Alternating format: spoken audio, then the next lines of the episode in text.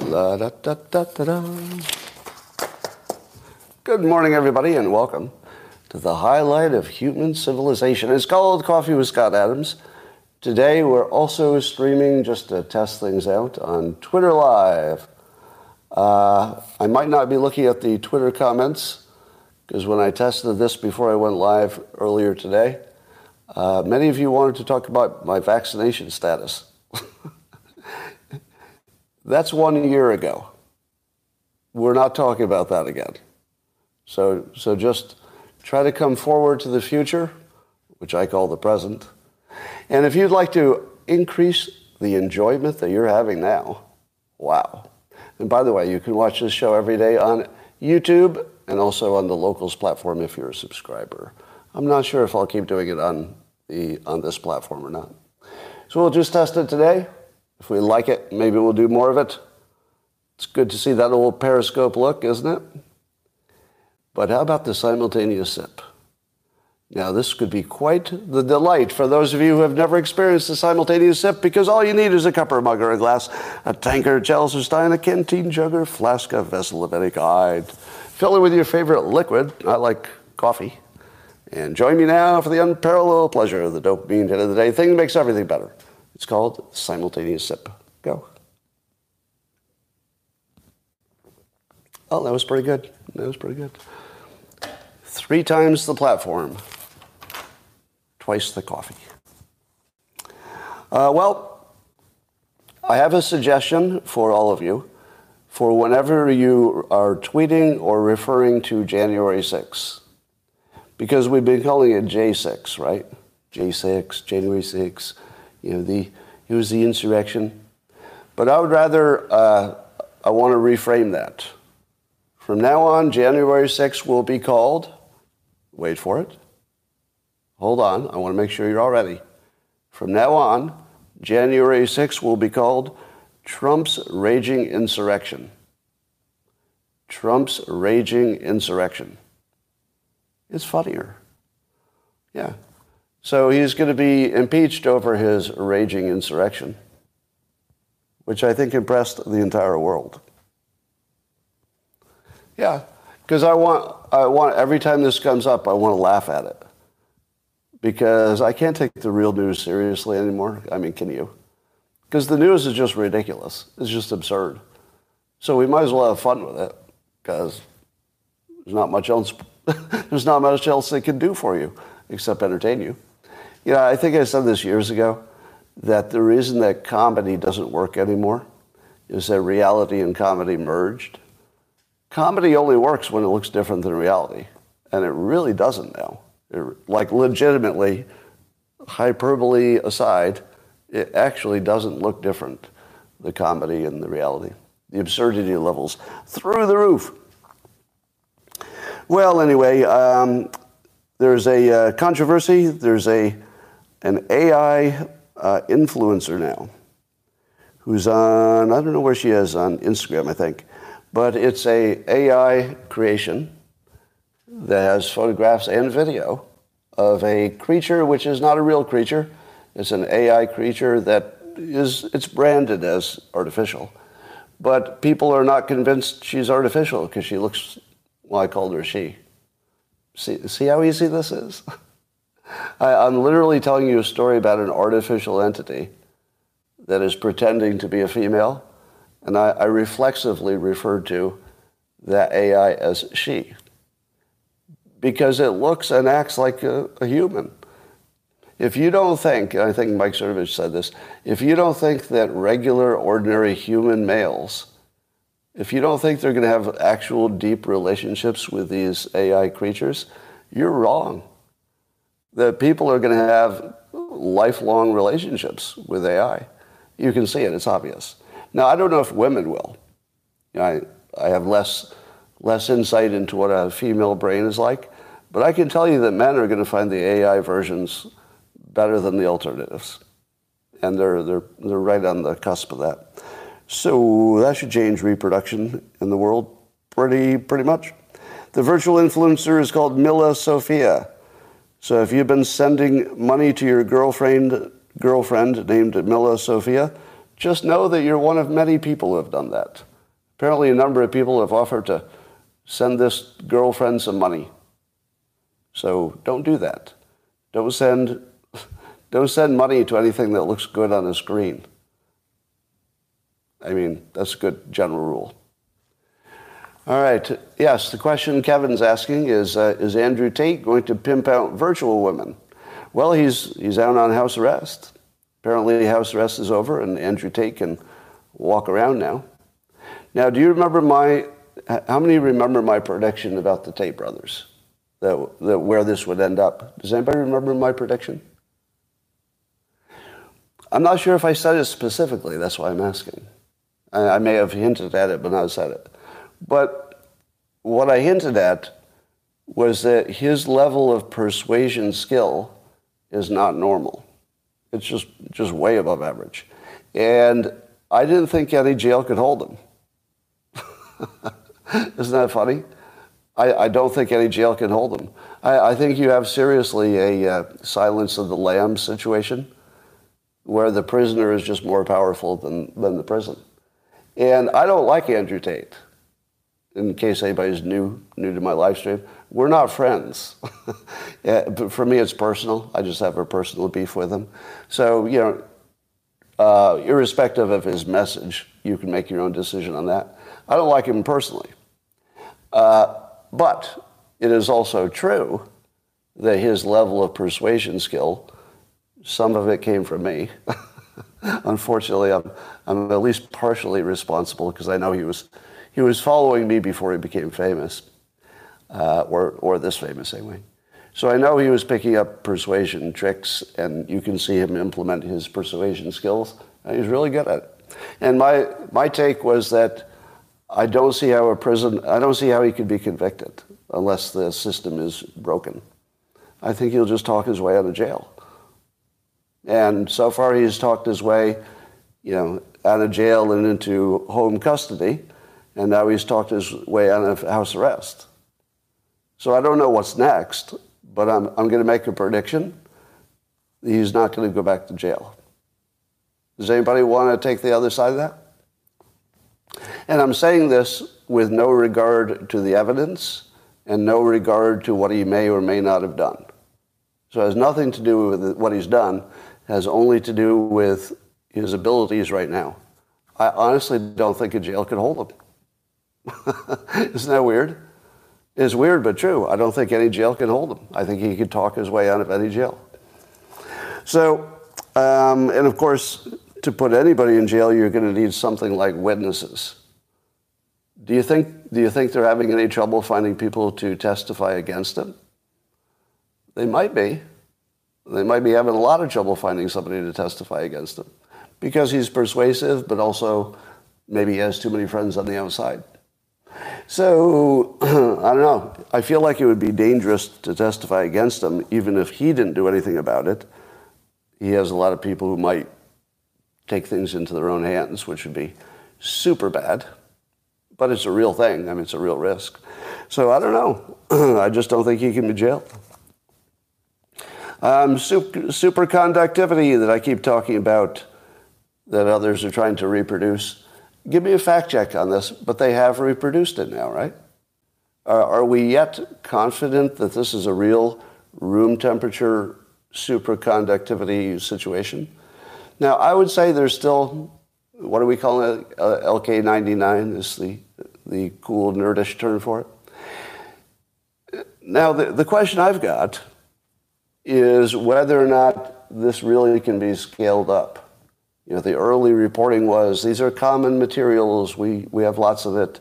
We can scale this up and it'll be changing everything. Because once you have superconductivity, you've got quantum computing and lossless, you know, transportation of electricity, and a whole bunch of things become possible uh, in the real world if you can do superconductivity. Um, and it looks like we're there. I mean, if you just take one thing, just take one thing, quantum computing. Suppose that's the only thing that changed.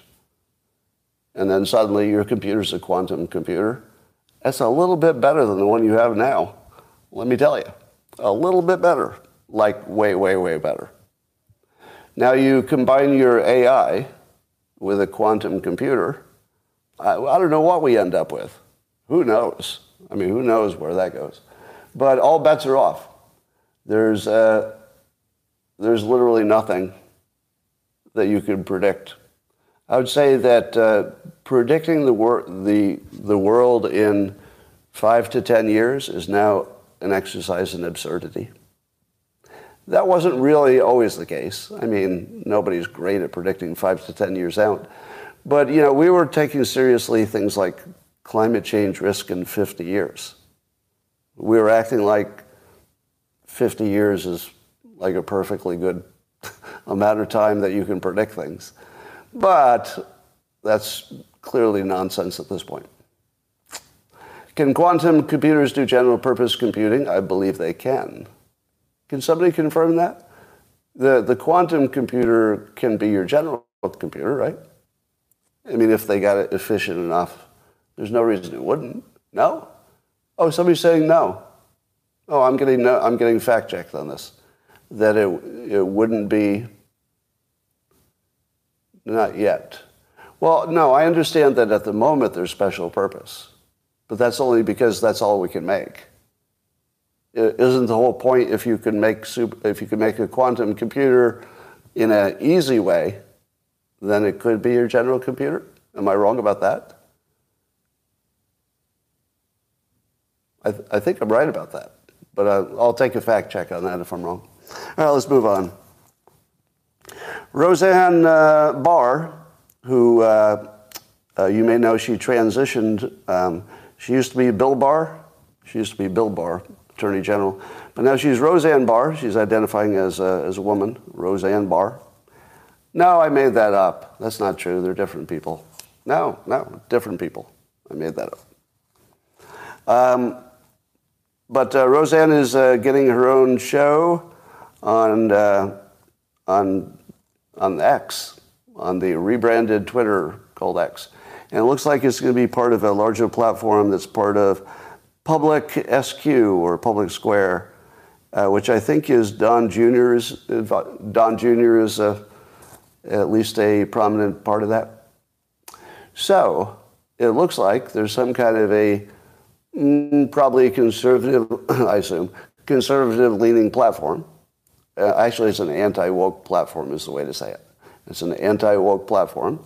And Roseanne's the first one. She's got a six, uh, six figure deal and I guess we'll see more about that.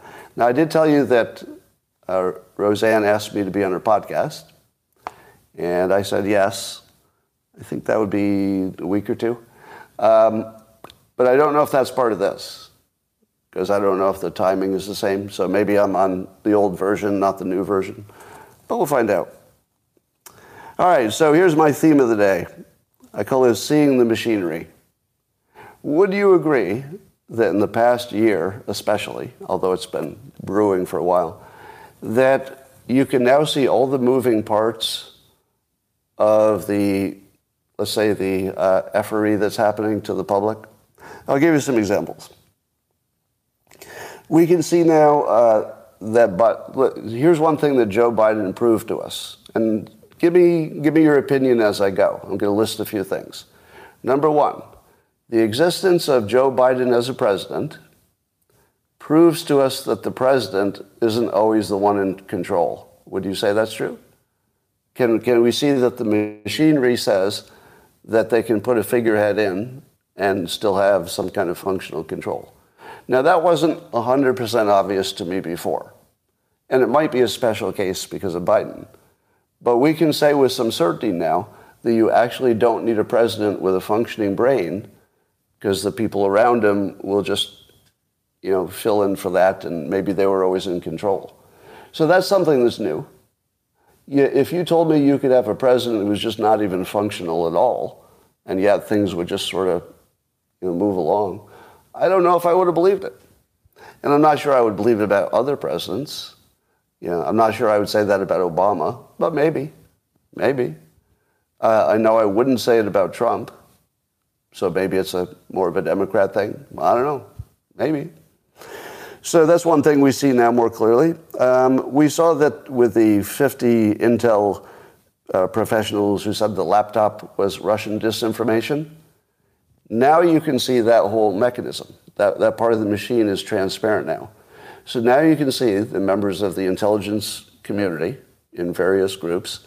You can see that they're willing to coordinate for the benefit of Democrat political purposes. Now we know that for sure. And we know it's not onesies and twosies. We can see that they could fairly easily get 50 people with high ranking intelligence jobs across various you know, intelligence entities, 50 of them would all, all be willing to sign up for a lie. That shows you the machine, doesn't it? It shows you that our intelligence group is not doing what you think they're supposed to do.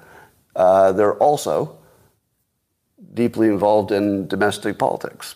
And that's as deeply involved as you could get. So deeply involved, it may have determined who the president was. So we see that machinery now, and you can't unsee it. Right? It was so clear, so well documented, so obvious that now you can say, oh, I get it now. The intelligence apparatus and the Democrats are just part of the same machine. You see those gears work together. That wasn't as obvious as it was until the laptop situation. That, that made it just super clear to everybody. Here's another part of the machine. Learning about uh, how Hunter Biden and the Biden family made their money with this influence or the illusion of influence selling, um, are we not fully informed now how that works? We all now understand that the phone calls uh, don't have to be anything but proving you have access, right? We, we know that there doesn't have to be a piece of paper necessarily saying this is our contract, this is our deal. We all just understand how this works. So, so we saw in detail exactly how somebody connected to the current government, you know, when Biden was vice president, we saw how they make money by providing either access or the illusion of access that they charge huge amounts of money for because they're big entities with a lot of money and they want a little bit of edge and they think they can get it this way. Now, we also saw that the uh, Democrat press was willing to cover up all of this. So now we can see that the, the press is a player, not a reporter. We can see that clearly that the press, the Democrats, and the intelligence agencies, or at least at least 50 of people from them, are all on a team, and they're not on the team that is trying to uh, sell the truth. They're, they're selling a version of the truth, which is just anti-Republican and pro them staying in power and making money. And you see it all now. You know, before every, everybody knew that people sold uh, access, right? We all knew that. Everybody knew that, you know, lobbying was kind of dirty. Everybody knew that the people were doing this, you know, uh, foreign ra- agent stuff without registering, you know, sort of Manafort kind of stuff. Everybody knew this was going on. But when you see it so clearly and specifically, where you've got an Archer Daniel, I'm sorry, Archer, uh, Devon Archer, Archer Daniel, uh, Devon Archer, uh, when you have him explaining every gear in the machine, then you can see it, right? Now, what, and how about the media narrative that turned January 6th into an insurrection? We all got to watch how something that clearly was not an insurrection in any way, because nobody really believes you can overcome a country you know, nobody thinks you can take over a superpower by trespassing. Nobody. But, there were, but half of the country was willing to pretend that was real because the media told them to, pretend that way, I guess. And we, yeah, so, so we know that the media will change the narrative and they'll actually make something that was unfortunately somewhat normal in American politics which is a bunch of people protest, and then some of those people get out of control. The most normal thing in American politics. But the uh, media narrative could turn that into an actual insurrection, or as I like to say, Trump's raging insurrection. That's right. Yeah. The uh, law enforcement at the Capitol, they tried to beat off Trump's raging insurrection. but they had some trouble. Yeah, Trump's raging insurrection was too much for law enforcement. Um, then let's see, you also see, uh, what else we see? We see that the impeachment process was always fraudulent. You, you could smell it and you knew it when it was happening, but now you can see it really clearly. And you can see that um, they do, in fact, use political processes to cover crimes. We know, for example, that the, impeach- the first impeachment, I think Joel Pollak was saying this in Breitbart, the uh, first impeachment, the rules of the impeachment were that Republicans couldn't call witnesses. Were you aware of that? Did you know about that when it happened? I feel like I maybe heard it, but I forgot it. There, so one side in a essentially something that's like a, a fake trial, this impeachment process, one side couldn't call witnesses. Do you know what witness the Republicans would have called? Uh, a fellow named Devon Archer. so the entire impeachment process would have been completely different if the Republicans could have called, you know, Devon Archer. Because suddenly, suddenly Trump's phone call to Ukraine makes a lot of sense, doesn't it? Once you know the whole, you know, Biden crime family, Devon Archer situation, and you say, wait a minute, Trump got in trouble for wanting to look into that? That's exactly what you want to look into. He got in trouble for asking a question.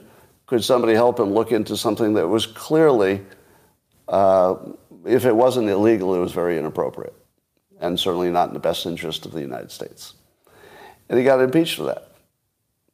Now, do you think his impeachment could be reversed because of things like that, you know, things we found out after the impeachment?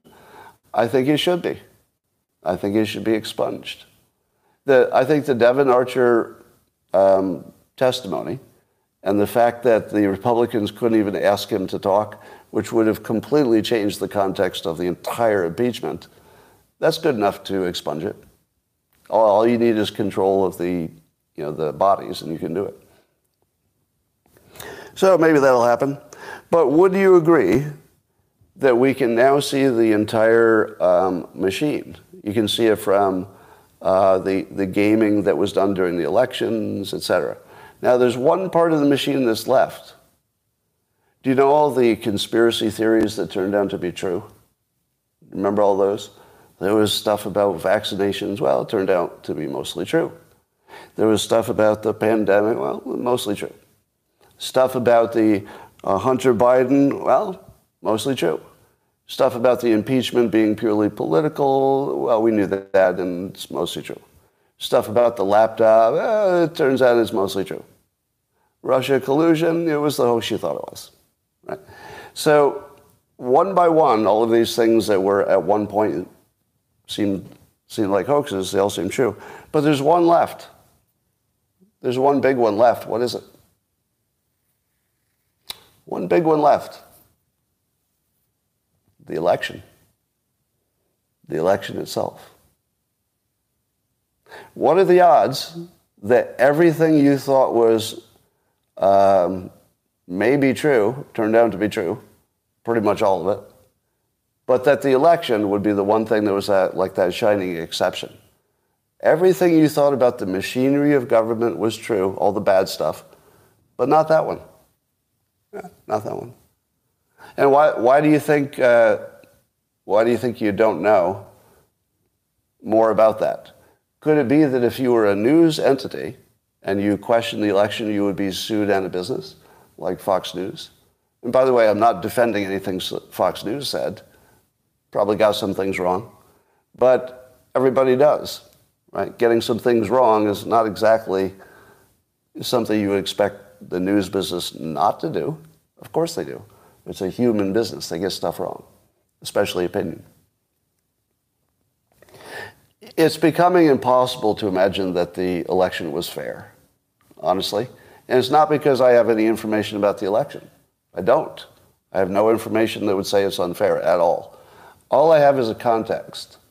And the context is that every time there was something that could be rigged, it was. Every time. Every part of the government that could be gamed was gamed. Everything that could be hidden was hidden. Everything that could be turned into a narrative to fool you was.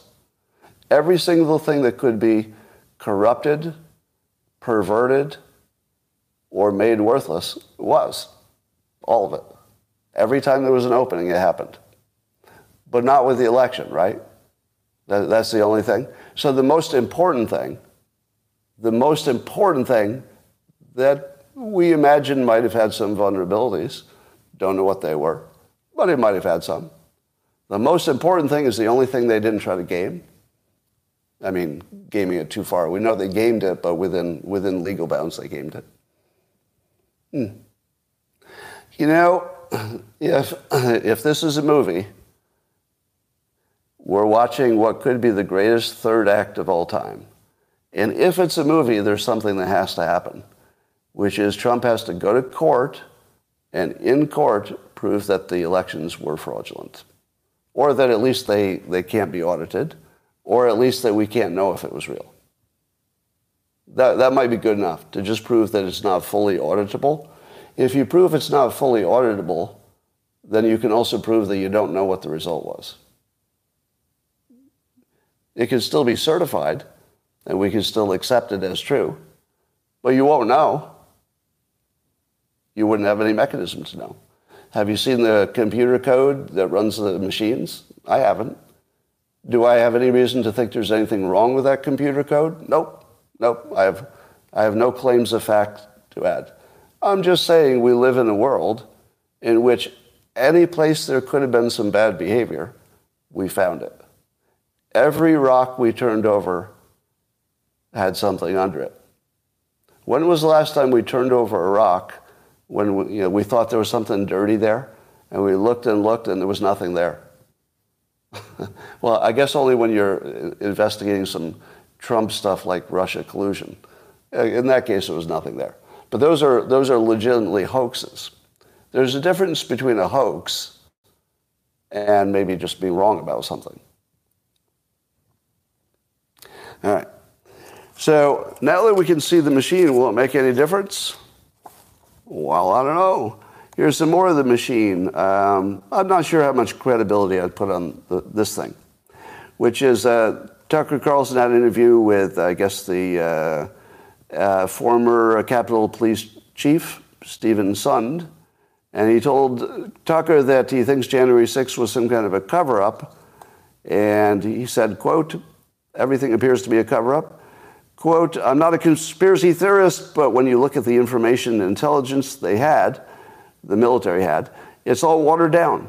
I'm not getting intelligence. I'm, de- I'm denied any support from National Guard, meaning when he was in his job, in advance.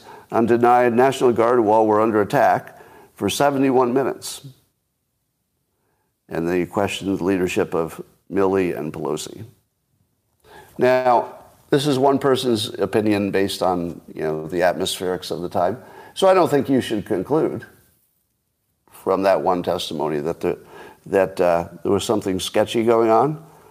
But you could conclude by the fact that wherever it was possible for something sketchy to go on, it did, every time. So was it possible at all for any of the characters in January 6 to have intentionally withheld intelligence? Or could they have intentionally withheld, um, let's say, National Guard or other help? Yes. That would be easy to do. It would be easy to do. And every time there was something that was easy to do that would be good for Democrats, they did it. No matter how weaselly and illegal and lying it was, they did it every time. So is this the exception? Do you think this is the one time that there was like a big opening to do something weaselly that would have been bad for Trump and they didn't do it? They had an easy opening to make it look worse than it could have looked and you, think that they didn't do it. You, you think that they wanted to immediately stop the protest so that Donald Trump would have nothing working against him because they immediately shut down the protest. Was that what they wanted to do? Do you think Democrats were like, oh, let's stop this before there's any violence? Well, they live in the real world, and they know that if a bunch of Trump supporters wearing MAGA hats attack the Capitol, their best play is to let them destroy it. That's their best play. Do you think they didn't know that? Do you think that Nancy Pelosi didn't know that their best play was to make it look dangerous? Of course it was. And of course they knew. Is this the only time in all of these observed behavior, is this the first time that they were really operating uh, legitimately and for the best interest of all the people? No. That's not even a thing. I don't I think at that level they don't even think about the public. I honestly think I mean I'm reading minds, of course. But they act as though, I'll just say they act as though, so I'm not mind reading. They act as though the public isn't even part of the consideration. It's just whatever works. Oh, there's plenty to help for. Yeah, I hope I'm not. I hope I'm not painting, painting a picture of, you know, all things are lost. To me, the ability to see the machine is the essential step toward change. If we can't agree what's happening, then you can't change things easily. But once you can see it, it's all laid out for you really clearly, well, then maybe, maybe, maybe you get yourself a new president and maybe something changes. All right. So the big question that we're talking about with uh, the new Trump indictments is, of course, everybody's going to frame it in their in their own way. So one of the frames is that uh, this would criminalize lying under the narrow situation that a politician lies, but you can show that they knew they were lying. They knew it wasn't true. And therefore, some action happened, in this case, a conspiracy, some would say, and that the action is really the problem, but the, the lying was contributing to the action. So it's the action that's the problem, not the lie. but in politics, there's always action. Somebody's always acting. They're either voting differently or they're complaining or threatening or doing something. So if you criminalize lying that somebody else says you knew, because that's the important part, somebody else gets to decide what was in your head. that's never good. Somebody else gets to decide what you were thinking when you lied. Were you thinking it was true? Or were you thinking it wasn't? I know. So I'm not sure. I guess uh, Bill Barr said, you know, it's not so much about that. Uh, the lying is not the problem. I think Bill Barr would say it's that it was part of a conspiracy. So it was just, you know, one element of the conspiracy. So if they prove the conspiracy, it's not about the lying. Hmm, I'll buy that. Uh, I think there are two narratives that are, uh, neither of them are quite accurate. I think the truth is somewhere in between, that it's not about, it's not about his free speech, it's about allegedly some conspiracy things to over, or to delay or overturn the election.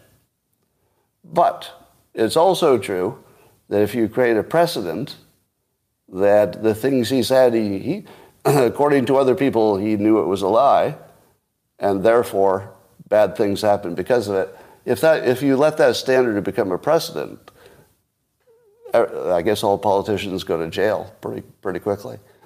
So I think both sides are right. That it's not about free speech, but the precedent it could set would be about free speech. Does that make sense? The case is not about free speech per se. It's just that it would accidentally have this side effect. I'm seeing no's. No? Yeah. With the legal stuff, here, let, let me give you a better, this is the most useful thing I could do. Um, have you noticed that as soon as there's legal stuff mixed with politics, that there are only some people who are qualified to talk about it? Right? So when Jonathan Turley talks about it, he knows politics and he knows the law, because that's his job, and he's a great writer. So what he says is way more useful than what other people are saying. Same with, I keep mentioning Joel Pollak when we're talking about these topics, because he has, you know, legal background, follows the news, is a great writer. That's a perfect combination. Ben Shapiro. Yeah, he has, he's legal, right? He's got a law degree. Ben Shapiro. Uh, Dershowitz, again, right? Dershowitz is good. Mike Cernovich, legal background, knows politics, knows how to tweet better than anybody. Yeah. So there's some people you should follow, and I'm not sure I'm one of them. Uh, I would really, really favor your uh, your information toward the ones who have some, at least a little bit of a law degree background. You're gonna get you're gonna get much better. All right. Wow. Um, I just saw a meme there. All right. Um, Kimberley Strassel in the Wall Street Journal was talking about this, about the, the lying. All right. Um, to me, it seems like the precedent would be way, way, way too dangerous. I can't imagine that the Supreme Court would ever get behind this. Do we all assume that it ends up in the Supreme Court and gets thrown out? And the, the only issue is whether there's a, a timing thing, you know, whether it's before or after an election or something. I don't think anybody thinks he's going to jail. Do you? How many think he's going to go to jail?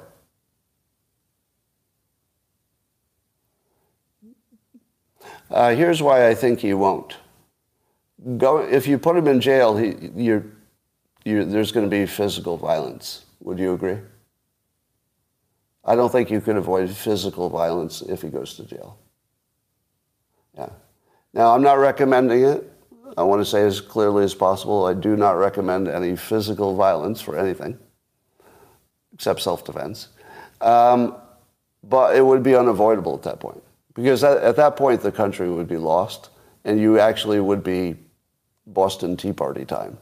That would actually be an actual revolution. I would consider that um, I wouldn't be violent myself, and I wouldn't recommend it, but I would understand it. I would certainly understand it. All right. Um, there, just to change the uh, topic a little bit, because we're getting tired of all this legal stuff. Um, over in Germany, they've built some houses, this passive house thing, uh, by road architects and they figured out how to basically seal a home really tight, insulate it really well, and use almost no, um, no AC or warming. And they, it's passive. So they're just uh, they're piping um, heat in. They make sure the sun is the right orientation. The windows are super sealed, and they've got I don't know the technology, but they've got some kind of a uh, what do they call it? A uh, energy recovery ventilation, ERV. And then there's something that cleans the air because it's so sealed and blah, blah. But here's the point. It's a 2,500 square foot house that costs maybe 15% more than a normal house. But of course, that would probably go down if they make a lot of them. And it doesn't, it doesn't require heating and cooling. I mean, just imagine that. So we, are, we're worried about um, you know, the future of homes and the future of climate change. But if you can get a really, and they look really good, they look great, uh, they're well designed and everything.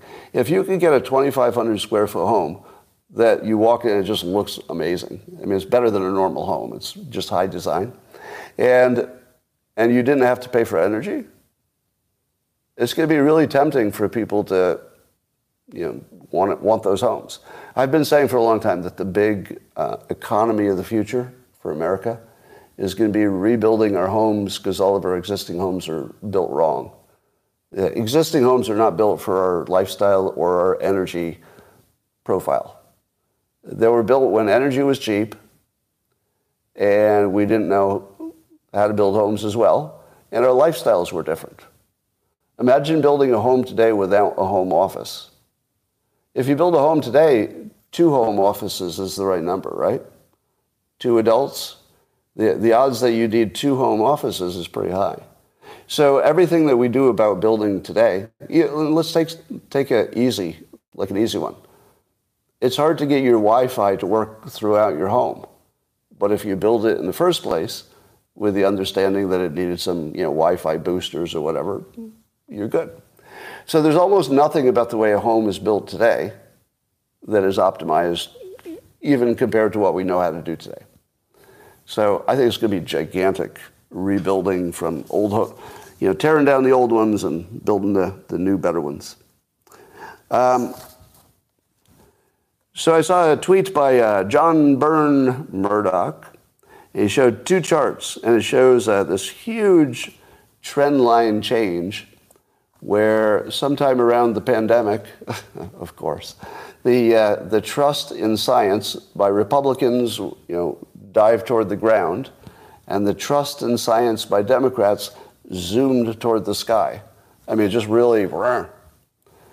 And uh, John Burn-Murdoch says it's a tragic story in two charts.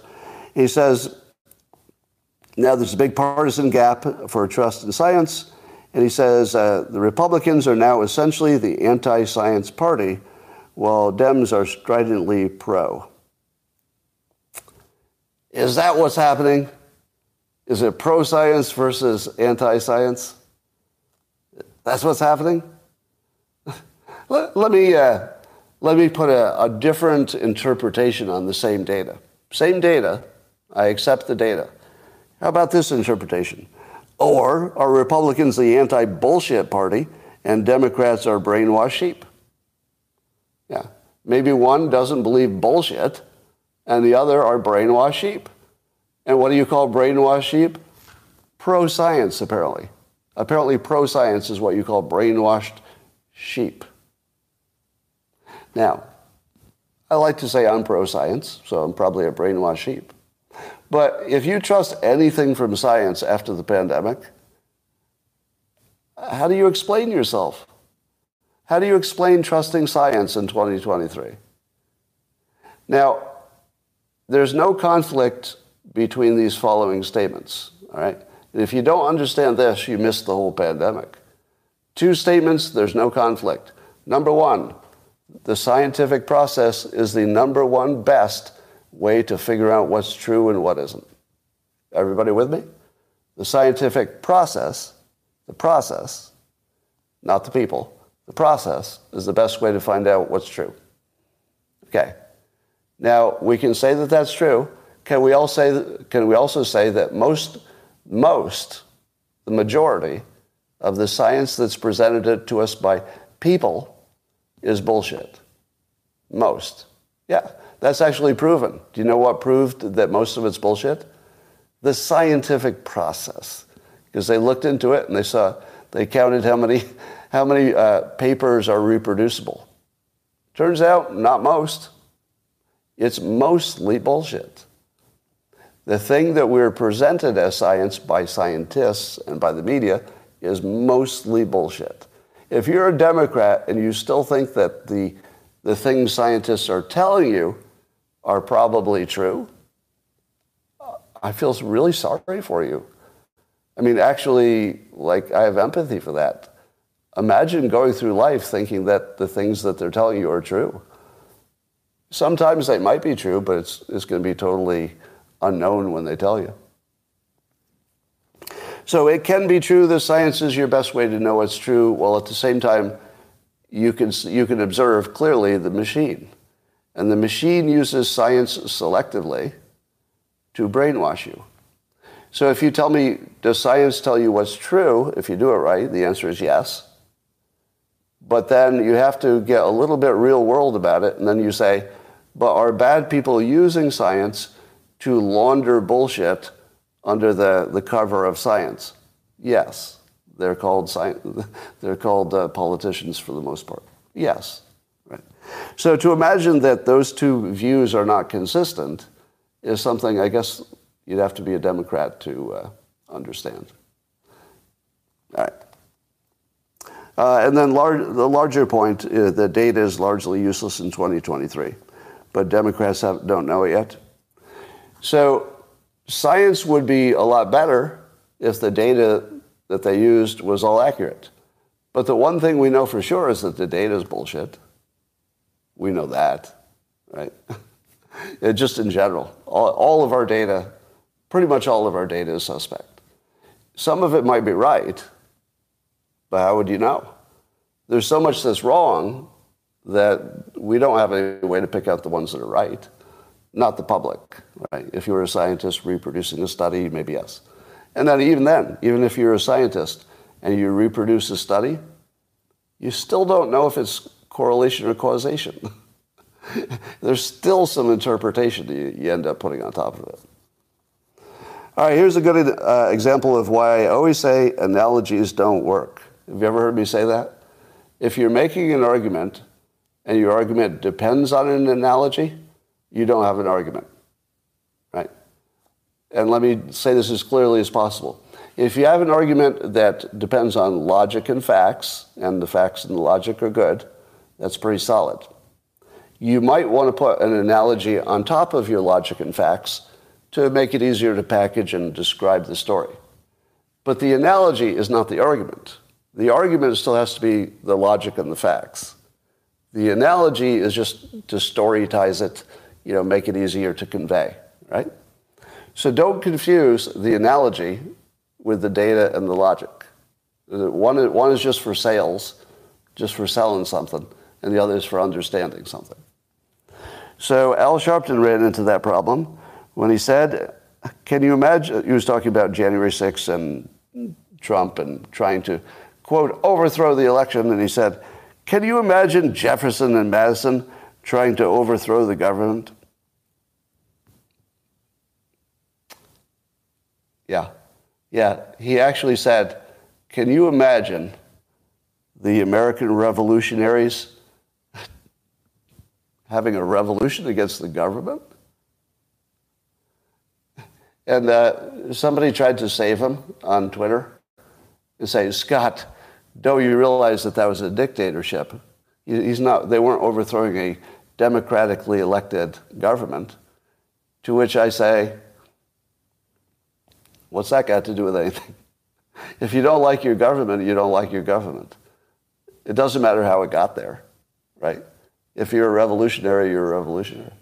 But it's the, it's the dumbest thing a public person has said in a long time, and that's including everything that uh, everything that Kamala Harris has said.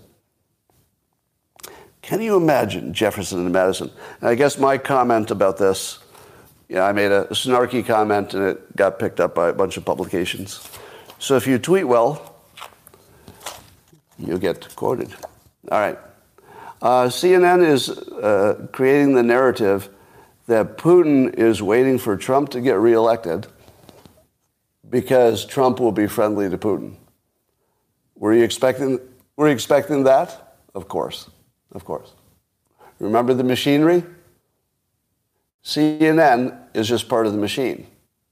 So this part of the machine has to turn because Trump is getting closer and closer to reelection. So they got to turn up the part that says that uh, he's, he's blowing Putin. Oh no, he's he's a lover of Putin. I, I think they're BFFs. They're, they're pen pals. I think they have a sexual relationship or something. Right? So they got to turn that up. So they started today. They started today. Now here's my take. If if Putin is in fact waiting for Trump, why is that a problem? Other than it'd be good if things wrapped up sooner. But why is that a problem? Why are we complaining about it? Doesn't that tell you that he thinks that Trump can end the, pro- end the war? Here's what I see I see two entities that, because of whatever their domestic situation is, they can't make peace. They can't. You need, you need a large outside force to make them do it so they can say, well, we didn't want to, but those Americans and NATO, they just forced our hand. What could we do? We had to make a, make a deal. So, of course, he's waiting. What, what do you think Putin wants to do? Do you think Putin wants to uh, just surrender? So he can't win, and he can't just give up because that would look weak and terrible. Of course, he's waiting because Trump's the only one who says he's going to negotiate an end to the war. You don't think that Putin wants an end to the war? Of course he does. So the fact that Putin thinks that Trump would be a better leader in this situation, and the fact that he agrees with, you know, maybe a third of the public or so now, that's not necessarily a bad thing, right? Let Putin, let Putin say he'd prefer a president that will make a deal, and let him get the deal. So, Chris Christie's in Ukraine now. Oh my God. Do you know what you're not going to see? Trump go to Ukraine. Do you want to take any bets on that? Does anybody think that Trump's going to visit Ukraine? Not a chance. Not a chance. It would be stupid. I mean, I hope so. I mean, I hope he doesn't. It would be ridiculous if he did. But I guess Chris Christie's got a, I don't know. I, I don't know what game he's playing. He's obviously not going to be president or vice president. Um, Senator Feinstein, who's, uh, I believe her age is uh, 300. She's, she's over 300 years old. And uh, she's given power of attorney to her daughter for her personal affairs. So she's so incompetent that her daughter has per- power of attorney to make all of her you know, legal decisions and stuff. But she's still a sitting senator and has not resigned. So she's one of the people running your country after having admitted she can't run her own life because she has somebody else in charge of it. And we're okay with that. Why? Because we can see the machine. We're not really okay. You can see the machine. The machine is just not making it a story. So unless Fox News mentions it, it doesn't come up. so they, they just sort of live with it like that's okay. You see the machine. All they care about is the vote. Um, wow. So uh, Joe Rogan is becoming quite outspoken about the political situation. And uh, he actually says that the Kari Lake election in Arizona, uh, he thinks he sees some real reason for, uh, let's say, distrusting the results. And thinks it's a banana republic that Trump got arrested. Now, has Joe Rogan gone completely um, no Democrats watch his show? Is that what's happened? Has he turned into just like a, a thorough, you know, right-leaning conservative figure? Because I, I, was sort of surprised that he took such a aggressive public stand. I agree with him on everything, but I was surprised because it seems like it would be. Uh, I made the mistake of looking at one comment from the from X. Uh, let me read it. It's in all caps. Love Joe R. He tells the truth and is not crazy like Scott. Scott is jealous. Who isn't jealous of Joe Rogan? Okay, is there somebody here who's not jealous of Joe Rogan? I mean, seriously.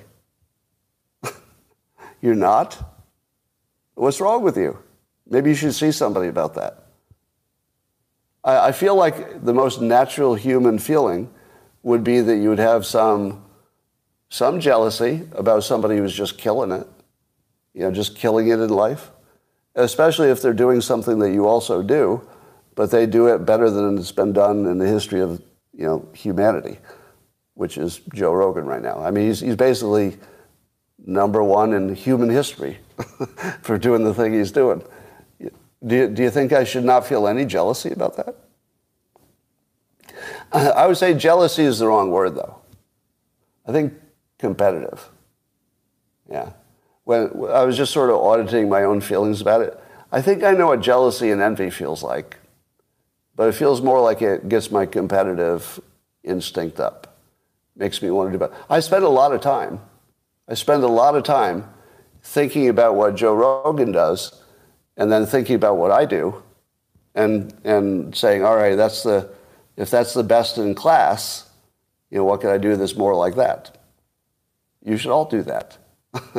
if you're looking at Joe Rogan and you're not saying, I, I need to up my game because whatever he's doing is working, you should. So uh, I, I, it doesn't feel like envy or jealousy because I don't have like the bad feeling about it. It's more of a positive, hey, he can do this, I can do better. Yeah, this, this is the perfect internet dad situation. The, the fact that Joe Rogan I find nothing but inspiring, and I find that he just makes me want to work harder. Give me more of that, please. Please, more of that. So if he makes me envious or jealous in your opinion, in your mind reading opinion, but I process it as just wanting to work harder because he's setting a standard, then I think we're all good, aren't we? uh, we'll, we'll ban you for being too stupid. Moot. It does make you wonder about the personalities of the all caps shouters. Wouldn't you like to meet one in person? Just to see what they're like in person? I, have been thinking about doing that. If I, if I could get just one of my trolls, like I've got one troll who, who comes on, I think it's been changing accounts and stuff, to tell me that I killed my stepson uh, by neglect. And I keep wondering, I would love to meet that person in person. Like, actually, I would. Because I, I just want to know what's going on. Like, are they, is this somebody who's broken all the time and they just treat everybody like this? Or are they so, you know, weak and powerless that they can bother somebody who's, you know, got a lot of viewers, then they feel like, oh, I did something, I made a difference in the world? Or are they actually just like totally broken trolls and they get pleasure out of, you know, creating any pain? Just sadists. I think they're sadists. What do you think? Do you think they're political or just sadists? I think they're sadists.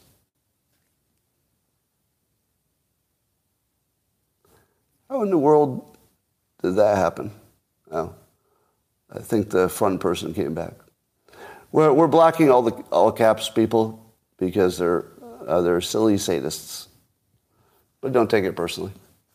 All right, uh, what else is happening? Uh, so I asked this question How long before we learn Biden's corruption is the only reason for the Ukraine war? Has anybody asked that question yet? Or, or I feel like I feel, feel like we're we're dancing around that question. Have you heard anybody in the news say that directly? That we wouldn't be in the war if we had a different president because we had a president who couldn't say no to Ukraine. So here's the thesis. The only way the war could have been avoided is if somebody could give a hard no to Ukraine and Russia. Trump. Trump. Trump could give a hard no to both of those countries and say, you're not going to have a war. I think Trump could have told them what they're going to do. Uh, here's a, here's a Trump. All right, uh, Putin, you've amassed your forces on the border. You're not going to move them. Well, what if I do? No, you're not. Well, we, we might. You're not. But why are you saying that? Are you not hearing me? You're not. and, don't, and I don't even think Trump would tell him what he would do. I mean, he might throw in some threats, but I think he could just threaten him away. He could literally say, You have no idea what I'm going to do to you. You, you don't know the depth that I would be willing to go to. If you move one soldier over that line, all the rules are off. What, what would Putin do if he heard that? Imagine Trump saying, and just you know, gaming it through. Imagine if Trump said, if you move one soldier's foot over that line, all the rules are off. If I were Putin, I would immediately stop. Because I don't know what that means. What does that mean? Like it could be they're going to ex- kill Putin. Yeah, maybe maybe he'll be assassinated. I mean, he would he would have no idea what that means. He would probably mean it. He'd probably not think it was nuclear war, but you never know. Now imagine, um, and then of course it'd be easy for uh, somebody like a Trump to tell Zelensky, "We're not giving you jack shit." I just told you he's not going to put one foot over the line, because if he does, all the rules change. So could, now this is all hypothetical. It's, e- it's easy to be, you know, 2020 hindsight, backseat quarterback, backseat driver, all that stuff. But it does seem to me that we, we had the only president who didn't have a chance of doing that. Because from what we've learned, it would seem that Ukraine has some leverage over Biden. Does, that, does anybody disagree with that? it seems to me obvious that, that Ukraine, let's say Zelensky specifically, would have knowledge of the Biden uh, workings in Ukraine and probably greater knowledge than we have so far. You don't think that Biden knows that if he doesn't do everything Zelensky wants, there will be some information that comes out that's bad for Hunter? Does anybody think that we know everything there is to know about Ukraine? Don't you think it's obvious that Ukraine has some blackmail over Biden at this point? It's not obvious. Now, even if he doesn't, imagine he doesn't. Suppose we've heard everything there is to hear, and if we heard more, it would just be sort of more of the same and not change anything. Maybe. But are you, comfort, are you comfortable and confident that your president is working for the benefit of America? I'm not. Tell, tell me one other time you tell me one other time that America has been in a war, you know, in this case we're supporting it without soldiers, but tell me, tell me one other time America has been in a war when you weren't sure if the commander in chief was actually on your team. Think about it. Has that ever happened before? Uh, no, not El Salvador, not Iraq. No, here's the thing. Even if you say, you know, Vietnam, Iraq, they were all bad wars, they were all allegedly for the benefit of America, right? We thought, I think people genuinely thought Iraq was some kind of a threat, even if they didn't know there was weapons of mass destruction. It still looked like, you know, at least we could get their oil or something. To me, it didn't look like the commander in chief was non American. It looked like maybe just making some bad moves. But this looks like Biden uh, protecting his family, and it doesn't look like had anything to do with America. That's what it looks like. Not reading his mind, because I can't, but if you look at the actions, you'd say, this does not look like somebody who's on the side of America. It looks exactly like somebody protecting his family. And it looks like the entire war is based on that. So, uh, how many days has gone by since the our crack news industry has found all the other people who agreed with Joe Biden that the Burisma prosecutor should be fired. Because remember, he said he was doing it because all the other entities, you know, the international entities, show me one. Put one on camera. Put any one of the people who agreed with them before he did it on camera. And just say, um, so you thought this was a good idea. Can you tell us how much you independently knew about this prosecutor? Were you really following this prosecutor in, in, in Ukraine? And then you, what you probably would hear would be something like this. Well, it's not something I was following closely, but we trust that the United States was. So when the United States says you should back us on this, we, we kind of got in line because we trust them. There was nobody who agreed with this you would have heard from them. You, you don't think that Biden would have put somebody on the news, you know, his team. You don't think they would have produced at least one person to say, hey, you know, I'm, I'm Danish, and all, everybody over in Europe knew this guy had to go. Because that was the story we were told, right?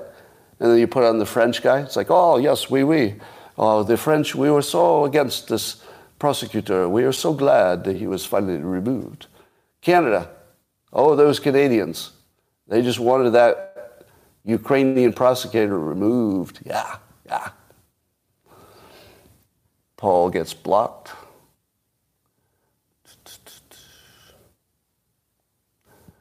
Paul. Um, I block people for saying that Scott is finally waking up. so you're, you, you were. Uh, uh, I think I brought, blocked two or three people every day for saying, he's finally waking up. No, I'm not finally fucking waking up. Maybe you're finally listening to my show. but stop saying that dumbass NPC bullshit. He's finally waking up. He's finally waking up. All right. Um, let's say, all right, so here's a. Uh, Question of the day is Did Devon Archer say that he was selling the illusion of access, or was that only in the question? Who said that, that uh, Devon Archer was selling only the illusion of access. Turns out that was Dan Goldman's question. Were you only selling the illusion? Well, but you were selling the illusion, right? It was more about the illusion. Could you please agree with me that it was just the illusion? And then uh, I think uh, Devon said something like, well, not just the illusion. yeah, yeah. So he, he, wasn't quite buying the, you know, the uh, completeness of that statement that it was the illusion. So, of course, we will argue about whether that's true or false that um, Devon Archer said he was selling the illusion. And then here's another part of the machine that I want to call out.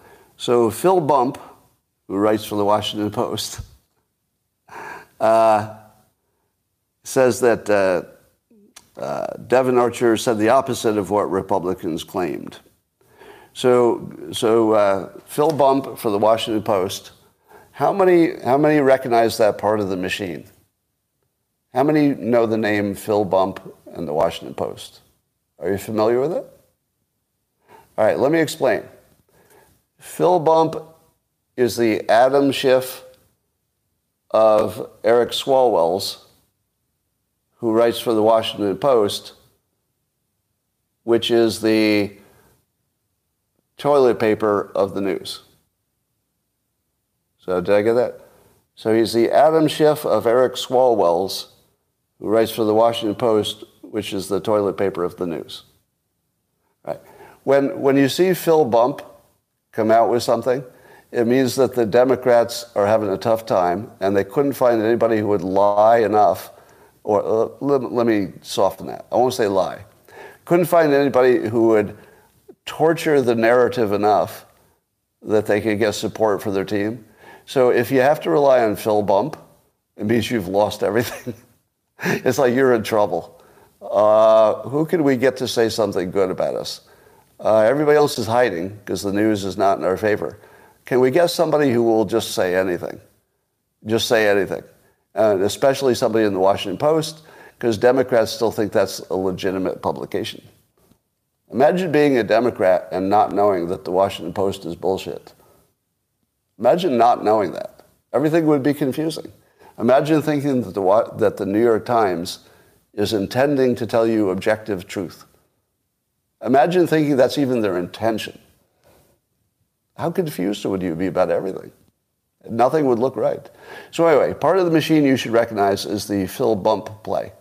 Maybe I'll even call it that. I'll call it the bump play, where, where your, your narrative has gone so wrong, you can only find one person who's willing to say you're right. Phil Bump. By the way, Phil Bump uh, gave me a hard time when the Washington Post canceled me. He, he's very much one of the bad guys. at least in my world, he's a bad guy. So yeah, he has the lowest credibility of probably anybody in the, in the writing business. That's my opinion. Um, just my opinion. And wait a minute, do I go to, can I go to jail for my opinion? Hold on, let me see. I had an opinion. If somebody else thinks I lied and then they cancel their subscription, but that wouldn't be politics. I don't know, I'm confused. I don't know. Looks like I just lost my picture on X. Oh, so uh, my my live stream on X just ended on its own. That's weird. All right, so I don't know if that was a technical problem or what. Probably. Uh, Rasmussen did a poll about uh, Biden and the possibility of an impeachment. And the support for impeaching Biden has gone. Which direction did it go? After all the Devon Archer stuff came out, are people more or less willing to, less willing, less willing, yeah. Does that make sense to you? Does it make sense that there's less support for impeachment uh, compared to the beginning of the year? All right here's how you could explain it. He's, he's closer to the end of his term. I, th- I think there might be less support for impeachment if he's not going to be around very long, and it's obvious he's not going to be the next president. I think if he were a real risk to be the next president, then maybe people would have, uh, you know, feel differently. So I think it's time. But I also observe that every time a political leader comes under fire, their base ramps up the support. So do you think it's just a combination of their, their base uh, ramping up support, because you know their, their guy is under pressure, and the fact that he's closer to retirement anyway? Yeah. It could be the just the vagaries of polling. You know, polling's getting harder and harder to do. Uh, but Rasmussen has you know, looked at these numbers pretty closely. They look like real opinions. It doesn't look like you know, somebody's gaming the system. So we'll see. Don't impeach Biden, it will only backfire. You might be right about that. I, get, I don't know if I've ever, have I given an opinion yet? Have I ventured an opinion on impeaching Biden? I don't remember if I have. Um, so let me form an opinion right now. It does seem to me that the Republicans could take the high ground and say this is clearly impeachable, but we'll settle for expunging Trump's impeachment and reset us to where we were before, before this ugliness. Right? Because what you don't want is both sides perpetually impeaching each other, which is where we're heading. So if the Republicans impeach, they've now set the standard that all presidents get impeached the moment the moment Congress, you know, is uh, in a position to do it, meaning the other side has the majority. So the Republicans could take the high ground. They could say uh, the Trump impeachments were illegitimate, and they expunge them. Let's say they get a majority, expunge them and then say we don't want to re- we don't want to recreate the same problem that the Democrats did. We do believe that uh, Biden's behavior is beyond the pale. We've described it to you in detail, but let let the voters decide. Now there are two two schools of thought, and I'm not entirely sure which one is right. So I'll just put them out there for you. One school of thought is that you push every advantage you can and you try to destroy the other side in every way you can, no matter what, and that would imply impeaching. Um, I don't hate that point of view. I don't know that it's right strategically. I don't know that it's the right strategy, but I understand, you know, I, I respect it. I understand the thinking. I do understand that you got to push hard or somebody's going to push you. I get it.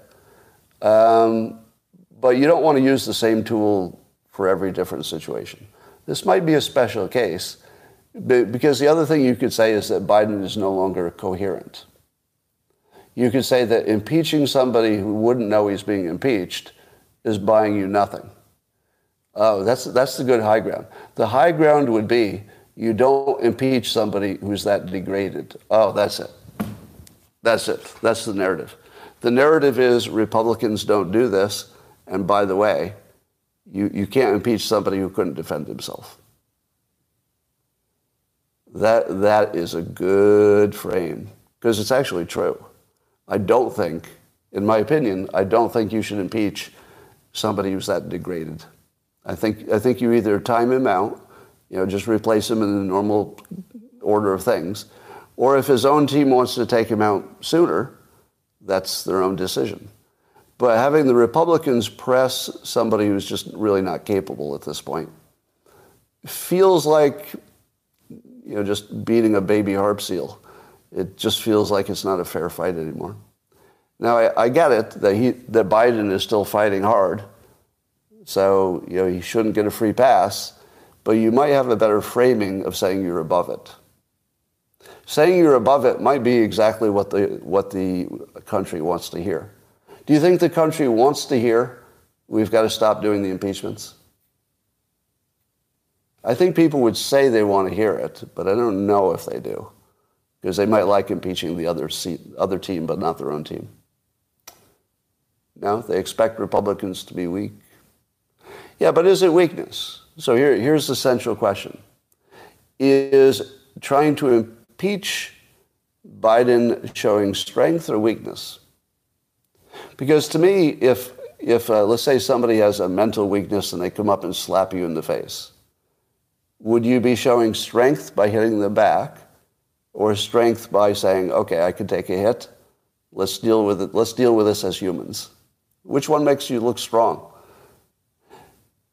Yeah, you really have to, you have to think this through because I think you could sell Biden as, as too degraded to impeach. And that's actually a stronger, that's much stronger uh, messaging, I think. But you're right. It all, what, the only factor is what the public perceives. If the public perceives that's too weak, then I guess it wouldn't work. But I don't know that they would.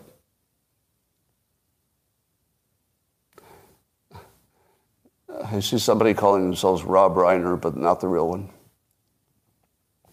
You're fine with President Kamala and might say it's about time? You're not the real Rob Reiner, are you? I don't think so. Um, all right. Slimy Joe? Eh, I don't know. Yeah, in my analogy, the, the crazy person is someone who um, they, they can defend themselves. I mean, they did the first lap, but it would, just wouldn't be a fair fight. So it's all about it not being a fair fight. That's all. So you should not take the. Um, so here's a perfect example. If my argument was the analogy, then that's weak. But I don't need the analogy to make the argument that you don't want to attack a weak person in public right? You don't need the analogy. So here's the analogy is just packaging the point. It's not making the point. It's just packaging it. So don't argue the analogy, argue the logic of it. Does that make sense? Don't argue the marketing of it. That's just the analogy is just an easy way to remember it. Just think about the logic of it. All right, uh, 81 million. How weak is he? Uh, hmm. impeaching Garland might make sense. I do wonder about him. There, there are some things that Garland needs to explain to all of us, wouldn't you say? All right. Uh, ladies and gentlemen, I believe that is all I needed to do today to achieve the greatest live stream you've ever seen so far today. And uh, YouTube, thanks for joining. I would say thanks to the people on X, but they appear to have left on their own. And uh, see you tomorrow, YouTube.